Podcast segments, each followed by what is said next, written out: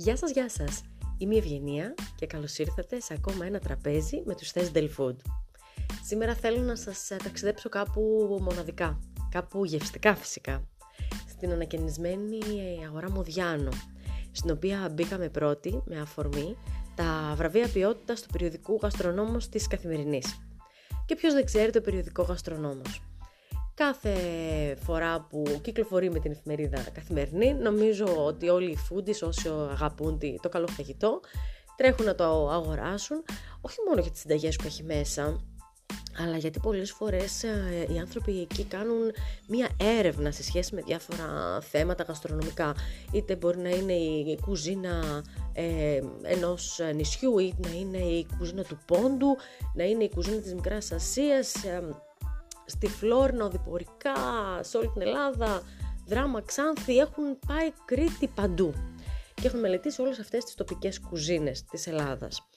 Άρα λοιπόν γίνεται μία έρευνα σε κάθε περιοδικό που κυκλοφορεί. Ε, θυμάμαι ένα πάρα πολύ ωραίο τεύχος που παρουσίαζε το πρώτο βιβλίο μαγειρικής. Ας μην έτσι επεκταθώ, ε, γιατί η συζήτηση πραγματικά δεν έχει τέλος αυτή όσον αφορά το περιοδικό. Το περιοδικό λοιπόν αυτό διοργανώνει τα βραβεία ποιότητας, όπου διάφοροι παραγωγοί, άνθρωποι της γαστρονομίας βραβεύονται. Τα λοιπόν βραβεία τα φετινά έγιναν στη Θεσσαλονίκη. Με αφορμή και το άνοιγμα της αγοράς Μοδιάνου βρεθήκαμε εκεί, ευχαριστούμε πάρα πολύ το περιοδικό ε, για την πρόσκληση, τον Ιφθήμιο Σαββάκη που μας τίμησε ε, με την πρόσκληση αυτή και όλη την ομάδα του γαστρονόμου που άνοιξαν έτσι την αγκαλιά τους και τα, ε, τις πόρτες της αγοράς και για εμάς.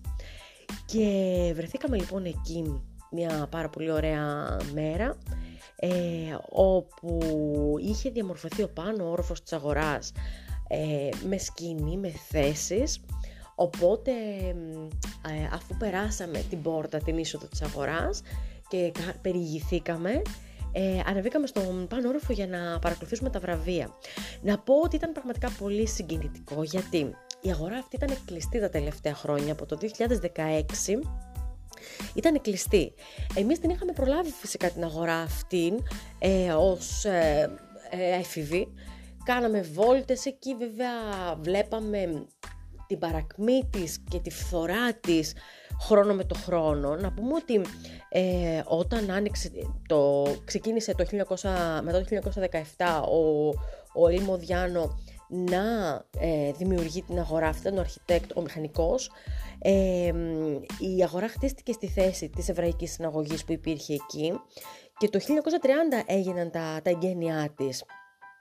Το χίλια εννιακόσια ογδόντα τρία χαρακτηρίστηκε ως διατηρητέο κτίριο και από τότε και μετά τα, δεν, δεν μπορούσαν προφανώς να γίνουν κάποιες κατασκευές, επισκευές, αφού ε, ανακηρύχθηκε διατηρητέο κτίριο. Και τα εκατόν σαράντα τέσσερα ε, καταστήματα που υπήρχαν, φανταστείτε ότι είχε έκταση δύο χιλιάδες επτακόσια περίπου τετραγωνικών μέτρων ε, και ήταν ένα μονόροφο κτίριο με υπόγειο και εσωτερικά μπαλκόνια.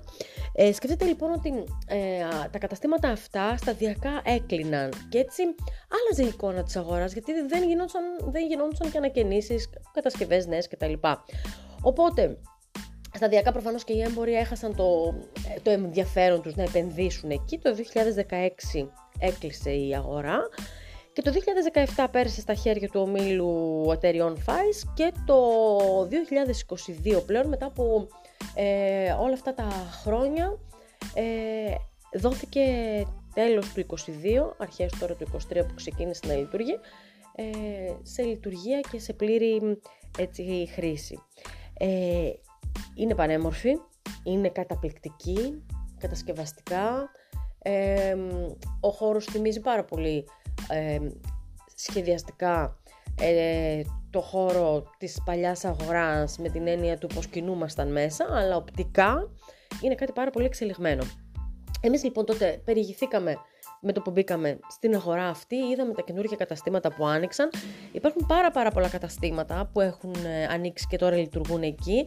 Για παράδειγμα, ε, μπορεί να βρεις, καταρχάς να πω ότι είναι μια πολυπολιτισμική πλέον αγορά, θα τη χαρακτήριζα, γιατί έχει κουζίνες από όλο τον κόσμο, γεύσεις και προϊόντα πραγματικά από όλο τον κόσμο.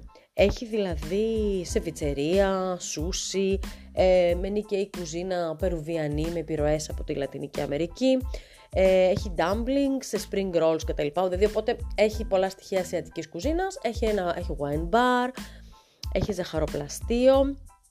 Ε, μπορεί να βρεις πολιτικά γλυκά, μπορεί να βρεις γλυκά χωρίς ζάχαρη, ε, vegan, vegetarian κτλ. Ό,τι επιλογές θέλεις, καριόκες, πυροσκή, να μην το ξεχάσω. Δεν το κατατάσσω στα γλυκά, απλά τώρα το θυμήθηκα για να μην το ξεχάσω. Έχει φυσικά ένα έχει μαγαζί με brunch, όπου μπορεί να φας brunch και πίτσες, ε, burger. Μπορεί να βρεις ένα μαγαζί που έχει ελληνικές μπύρες, κροπολείο, φυσικά ξηρούς καρπούς, το μαγαζί που κάνει σεβίτσα πουλάει και πισάρια. Πολλά ντελικατέσεν, όσπρια, ζυμαρικά μπορεί να βρεις από παραγωγούς, ε, από μικρές μονάδες. Ε, έτσι λοιπόν μπορεί να βρεις τα πάντα ντελικατέσεν, το είπα έτσι, με πάρα πολλά προϊόντα, πάρα πάρα πολλά προϊόντα. Όχι μόνο ένα και δύο μαγαζιά που πουλάνε προϊόντα ε, μικρών παραγωγών. Είναι, έχει αρκετά μαγαζιά που πουλάνε έτσι ξεχωριστά προϊόντα. Αξίζει μια βόλτα για να τα ανακαλύψετε όλα. Κάναμε λοιπόν μια βόλτα, είδαμε έτσι αυτά τα μαγαζιά Που, που έχουν ανοίξει, και μετά στην πορεία ανεβήκαμε λοιπόν στον πρώτο όροφο, όπου είχαν μπει παντού καρέκλες ε, για να παρακολουθήσουμε τα βραβεία. Ο κύριος Καπουτζίδης ήταν ο παρουσιαστής, ε, έγινε έτσι κάποια εισαγωγή και μία παρουσίαση της, της αγοράς και των υπευθύνων. Ε, έχω μπροστά μου και το περιοδικό αυτή τη στιγμή που σας μιλάω, ε, όπου υπάρχει το αφιέρωμα του γαστρονόμου για τα βραβεία, και βλέποντας τις φωτογραφίες πραγματικά ε, αναπολώ και εγώ έτσι τις, ε, τις στιγμές. Δεν θέλω να αναφέρω κάποια ονόματα, να μην ξεχάσω ε, κάποια από τα ονόματα που θα έπρεπε να, έτσι, να αναφερθούν. Πάντως ε, ήταν ε, πολύ συγκινητικές όλες οι αναφορές στην, στην ιστορία του, του κτηρίου και της αναβίωσής του, και ξεκίνησαν λοιπόν οι, οι βραβεύσεις. Να πω έτσι κάποιες βραβεύσεις που έγιναν και που πολλά από αυτά μπορεί να τα ξέρετε κι εσείς. Βραβεύτηκε η συγγραφέας η Σούλα Μπόζη, που ήταν συγγραφέας του μικρασιατικού πολιτισμού, και αξίζει να αναφερθεί ότι τα φετινά βραβεία είχαν τίτλο «Ο γαστρονόμος τιμά τους μικρασιάτες».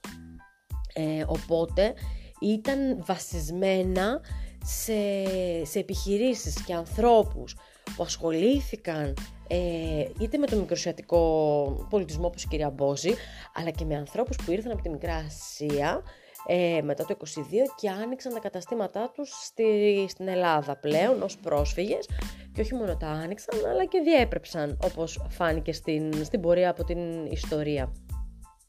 ε, Η κυρία Σούλα Μπόζη λοιπόν είναι συγγραφέας μικρασιατικού πολιτισμού. Θα κάνω ένα ξεχωριστό podcast για την κυρία Μπόζη, γιατί πραγματικά είναι πολύ, ωραίο, πολύ ωραία η πορεία της και πάρα πολύ ενδιαφέρουσα η πορεία της όσον αφορά τη συγγραφή βιβλίων, και πραγματικά αξίζει και εσείς να το μάθετε, οπότε θα κάνω μια αναδρομή. Αυτή την εποχή διαβάζω και εγώ ένα βιβλίο της, θα αναφερθώ παρα... σε άλλο podcast. Επίσης ε, βραβεύτηκαν οι καριόκες του κύριου Παπα-Παρασκευά, καταπληκτικά προϊόντα από τη Ξάνθη.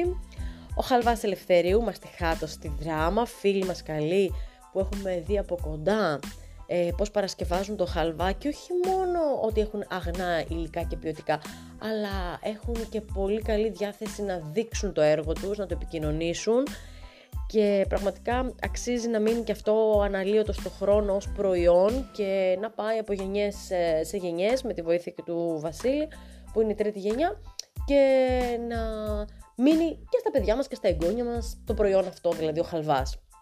Να μην χαθεί, και ο Βασίλης προσπαθεί και το εξελίσσει. Ε, Αλλαντοπία Ατλαματόγλου, ε, έχουν εξειδίκευση στον παστούρμα. Έχω εδώ και το περιοδικό που έχει φωτογραφίες από όλους αυτούς τους, ε, τους παραγωγούς. Ε, ο παστούρμας είναι ένα αγαπημένο προϊόν, το κάνουμε έτσι παστούρμαδόπιτα, και λένε λοιπόν ε, ε, οι κύριοι αυτοί Ε, ότι δίνουν πάρα πολύ μεγάλη έμφαση στο κρέας ε, και θέλουν να είναι τρυφερός ο παστορμάς, και πόσο σημαντικό είναι αυτό, και το βλέπω και εγώ όταν κάνω την παστορμαδόπιτά μου. Ε, μετά έχουμε το Ούζο Βέτο της Μυτιλήνης, εμβληματικό ποτό της Ελλάδας το, το ούζο, αξίζει και αυτό έτσι να μεταφερθεί από γενιά σε γενιά, όπως και όλα τα προϊόντα. Δόθηκε ένα ειδικό βραβείο, όπως το αναφέρουνε, Ε, στις λουκουμοποιίες της Σύρου, Φοβερό και αυτό το προϊόν, όλο τα λουκούμια της Σύρου. Ε, ξεφυλίζω, ακούτε και το περιοδικό εδώ πέρα. Λέει για, τους, για τα λουκούμια, ένα παραδοσιακό προϊόν με δύο αιώνες ιστορία επί ελληνικού εδάφους. Έχει και αυτό μια προσφυγική ιστορία πόνου. Ωστόσο έγινε η σωτήρια λέμβος για τους μικρασιάτες της Σύρου. Πραγματικά. Όσον αφορά το ούζο βέτο της Μυτιλήνης, αξίζει και εδώ να δω λίγο, να σας διαβάσω τι λέει. Ούζο με συνταγή από το χίλια οκτακόσια ενενήντα δύο. Ε, βρέθηκε στη Λέσβο το ούζο βέτο και διήνυσε το χωροχρόνο και τέσσερις γενιές μετά φτάνει ακόμα στο ποτήρι μας ίδιο και απαράλλακτο. Όσον αφορά το, το ούζο βέτο. Ε, και για τον παστρουμά λέει παστρουμάς με οικογενειακή συνταγή διακοσίων ετών. Συνεχίζουμε, δόθηκε μετά ένα βραβείο ε, στους, α, στο, για το μέλι, να δω λίγο πώς το αναφέρει για να σας εξηγήσω ακριβώς. Βραβείο παραγωγής μελιού, Be Naturales. Και λέει τα γαστρονομικά μέλια, όταν οι μέλισσες τριγάνε μάραθο που καλλιεργείται με σπόρο που έφεραν στην περιοχή Μικρασιάτες, τότε ναι, είναι ένα πολύ ξεχωριστό μέλι, πραγματικά. Ε, έπειτα τα καφεκοπτεία Μόκα, καφεκοπτείο Μόκα, με οικογενειακή ιστορία εκατό ετών στο, στον καφέ, ο Νίκος Ψωμάς συνεχίζει να καινοτομεί στα χνάρια του Μικρασιάτη παππού του, ο οποίος πρώτος καθιέρωσε το ξανθό, καβούρνισ, το ξανθό καβούρδισμα και βάφτισε το καφέ ελληνικό, ενώ μέχρι τότε το λέγαμε τουρκικό γιατί ήταν με πάρα πολύ βαρύς καφές. Και από ό,τι διάβασα στο άρθρο είναι η πρώτη οικογένεια, ε, όχι η πρώτη οικογένεια, η οικογένεια που καθιέρωσε τον καφέ Μπράβο, οπότε μετά έγινε ένα πολύ δυνατό brand name και πουλήθηκε. Συνεχίζουμε με εργαστήριο ε, φίλου και πίτας, Δήμητρα Γουναρίδη. Είναι, λέει, φιλαδόρη για πάνω από εβδομήντα χρόνια. Η οικογένεια Γουναρίδη είναι εξπέρ στην παρασκευή του φίλου, ματσόβεργας και οι δήμονες στις πίτες. Πάρα πολύ ωραία. Ωραίες και οι πίτες και τα όλα τα παραδοσιακά έτσι φύλλα. Μετά είναι ο παραγωγός που δημιουργεί το κεφίρ Υγεία. Ο Ιορδάνης Παπαδόπουλος είχε τη φαεινή ιδέα να εισαγάγει τον θαυματουργό μύκητα του κεφίρ σε φυσικούς χυμούς, με αποτέλεσμα φυσικούς ανθρακούχους χυμούς με σπουδαία γεύση. Πάρα πολύ ωραία. Και ακόμα ένα μαγαζί που βραβεύτηκε είναι η ξηρή καρπή Ηρακλής. Εδώ οι ξηροί καρποί στις παλιές, λέει, ξύλινες προθήκες ετοιμάζονται, ψήνονται, καβουρδίζονται και αλατίζονται με τις παλιές παραδοσιακές μεθόδους που έφερε στην Ελλάδα ο μπαμπάς Ηρακλής Καραφουλίδης και συνεχίζουν οι γη Γαβριέλη και Δημήτρης. Είναι λοιπόν μια παράδοση, ένα μαγαζάκι σύμβολο στην Οδό Ελίμπου στην Θεσσαλονίκη. Και κάπως έτσι, με όλους αυτούς τους παραγωγούς και τους πάρα πολύ σημαντικούς ανθρώπους, ε, ολοκληρώθηκε η διαδικασία της βράβευσης που πραγματικά ήταν πάρα πάρα πολύ συγκινητική, γιατί όλοι οι άνθρωποι ε, αισθανόντουσαν μεγάλη τιμή που βραβεύονταν και ταυτόχρονα αισθανόντουσαν και μία παρότρινση να συνεχίσουν. Ε, ξέρεις, όταν βραβεύεις κάποιον, είναι σαν να του λες το κάνεις πολύ καλά αυτό που κάνεις, συνέχισε. Οπότε θεωρώ ότι οι άνθρωποι κάπως έτσι σκεφτόντουσαν, όλοι αυτοί που σας ανέφερα κι εγώ, και λέγανε, κοίτα να δεις, αυτό που φτιάχνω αρέσει στον κόσμο, αξίζει να το εξελίξω, αξίζει να το συνεχίσω, αξίζει να παλέψω. Έτσι το βλέπω εγώ, δεν ξέρω αν συμφωνείτε κι εσείς μαζί μου. Και αφού έγινε όλη αυτή η τελετή, πάρα πολύ ωραία και πολύ ευχάριστη, γιατί βλέπαμε και τα βιντεάκια, μας α, ε, είπαν να πάμε να σερβιριστούμε από τους πάρα πολύ ωραίους μπουφέδες που είχαν δημιουργήσει πάρα πολύ σημαντική σεφ του, του γαστρονόμου. Ο Σωτήρης Ευαγγέλου, η Νένα Ισμυρνόγλου, ο Αστέριος Κουστούδης, ο Λευτέρης Λαζάρου και ο Χριστόφερος Πέσκιας είχαν δημιουργήσει το μενού της γιορτής. Ταυτόχρονα υπήρχαν γλυκά από τον Σάκη Βενέτη, τον Γιώργο Βαγιονά και τον Βαγγέλη Λούπη. Υπήρχαν τα ποτά της γιορτής από το κτήμα Κυριάννη, μπύρα Κάιζερ, νερό από το Ζαγόρι και καφές από την Εσπρέσο, αλλά και υπήρχε και ένα στάντ ε, όπου αντιπροσώπευε τη βιωσιμότητα στο πιάτο με άρωμα Μικράς Ασίας του Lidl, διαχειρός Νένας Ισμυρνόγλου, που υπήρχαν διάφορα κεφτεδάκια, διάφορα ψημένα, λέει, σε φύλλες περιδοειδών, no food waste, μικρασιάτικο πληγούρι με θαλασσινά και μυρωδάτο λάδο λέμονο. Η γέμιση που περίσσεψε, λέει, στο τηγάνι με αυγά μαζί με τσίπς από το περίσσευματα φύλλων για πίτα. Άρα δηλαδή, στον περίπτερο ε, των Lidl υπήρχε ένας πάγκος, ένας μπουφές ε, με καθόλου food waste, no food waste λοιπόν μπουφές, με πράγματα τα οποία δεν θα τα χρησιμοποιούσαν σε κάποιες άλλες συνταγές. Πάρα πολύ ωραίο σαν ιδέα. Να πω ότι δοκιμάσαμε από το Σωτήρη Ευαγγέλου τζίγερο σαρμάδες, σουτζουκάκια με πουρέ, χουνκιάρ μπεγεντί, καταπληκτικό το χουνκιάρ μπεγεντί με καπνιστή μελιτζάνα, γλυκιά σφαίρα με σοκολάτα και χαλβά. Το δοκίμασα, ήταν όντως καταπληκτικό. Από την κυρία Νένα Ισμυρνόγλου, γαρίδες με τσίλι πάνω σε ριγκοσαλάτα, χταπόδι ψητό και σκορδαλιά με αμύγδαλο, παστούρμαδοπιτάκια, ντολμαδάκια μελιτζάνας με κιμάκι και κασέρι. Νομίζω σας έχω ανοίξει την όρεξη. Ε. Όλα αυτά λοιπόν είναι πιάτα εμπνευσμένα από τη Μικρά Ασία. Ο Αστέριος Κουστούδης, καλαμαράκια παραγεμιστά, τα λέει, με σταφίδες και κουκουνάρι. Η σταφίδα και το κουκουνάρι είναι ένα υλικό που το χρησιμοποιούσαν στη Μικρά Ασία. Φασολάδα με παστούρμα. Ο παστούρμας, όπως σας είπα, επίσης χρησιμοποιείται. Δίνει μια πικάντικη, μια μερακλίδικη χρειά στο φαγητό που μπαίνει. Φανταστείτε τώρα φασουλάδα με παστούρμα και λάχανο τουρσί. Και τα τουρσιά ήταν έτσι από τα προϊόντα που χρησιμοποιούσαν οι πρόσφυγες και έφεραν και την τεχνογνωσία τους ε, εδώ. Κουνουπίδι με κιμά, σταφίδες, γλυκά μπαχαρικά, ακόμα είμαστε στο μενού του κ. Κουστούδη, μελιτζάνες ημάμ με κρεμμύδι, πετιμέζι και μαϊντανό. Και πάμε στον κύριο Λευτέρη Λαζάρου, πληγούρι με γαρίδες, ρεβιθοπίλαφο με παστούρμα, πάλι παστούρμας, μαζί με ρεβίθι και πιλάφι, ε. χοιρινό με πρασοσέλινο, τάσκεμπαπ με τραχανά. Και ο κύριος Χριστόφορος Πέσκες, μη διαχνιστά με σουτζούκι κεσαρίας, καυτερά, φασόλια πιάζ, πιάζουν τα λευκά φασόλια, με καπνιστό χέλι, πολύ ωραίο, σαλάτα με πληγούρι ρόδι και μελάσα ροδιού και σουτζουκάκια ταρτάρ. Αυτά όσον αφορά το, το μπουφέ, και πάμε να δούμε τα γλυκά. Ραβανί αρωματισμένο με καφέ, ζελές περιδοειδών και μους φιστικιού, μουσι μυγδαλένιου χαλβά, τζελ σταφίδας και παστέλι σουσαμιού, εκμεκ τσουρέκι με κρέμα μαστίχας και καραμελωμένα αμύγδαλα ήταν τα γλυκά. Λοιπόν, όλα αυτά, να σας πω ότι τα δοκίμασα και ήταν πάρα πάρα πολύ ωραία. Ήταν πάρα πολύ ωραία, γιατί ήταν και η διάθεση πάρα πολύ ωραία, η ατμόσφαιρα πάρα πολύ ωραία, ο ενθουσιασμός πάρα πολύ μεγάλος. Οπότε και τα φαγητά ε, ήταν έτσι αντάξια όλης αυτής της, της ατμόσφαιρας. Κράτησε περίπου μία ώρα με μία μισή η, μετά τα βραβεία περιήγησή μας και απόλαυση όλων αυτών των, των εδεσμάτων. Μιλήσαμε με τους σεφ, ήταν όλοι εκεί πάρα πολύ χαρούμενοι.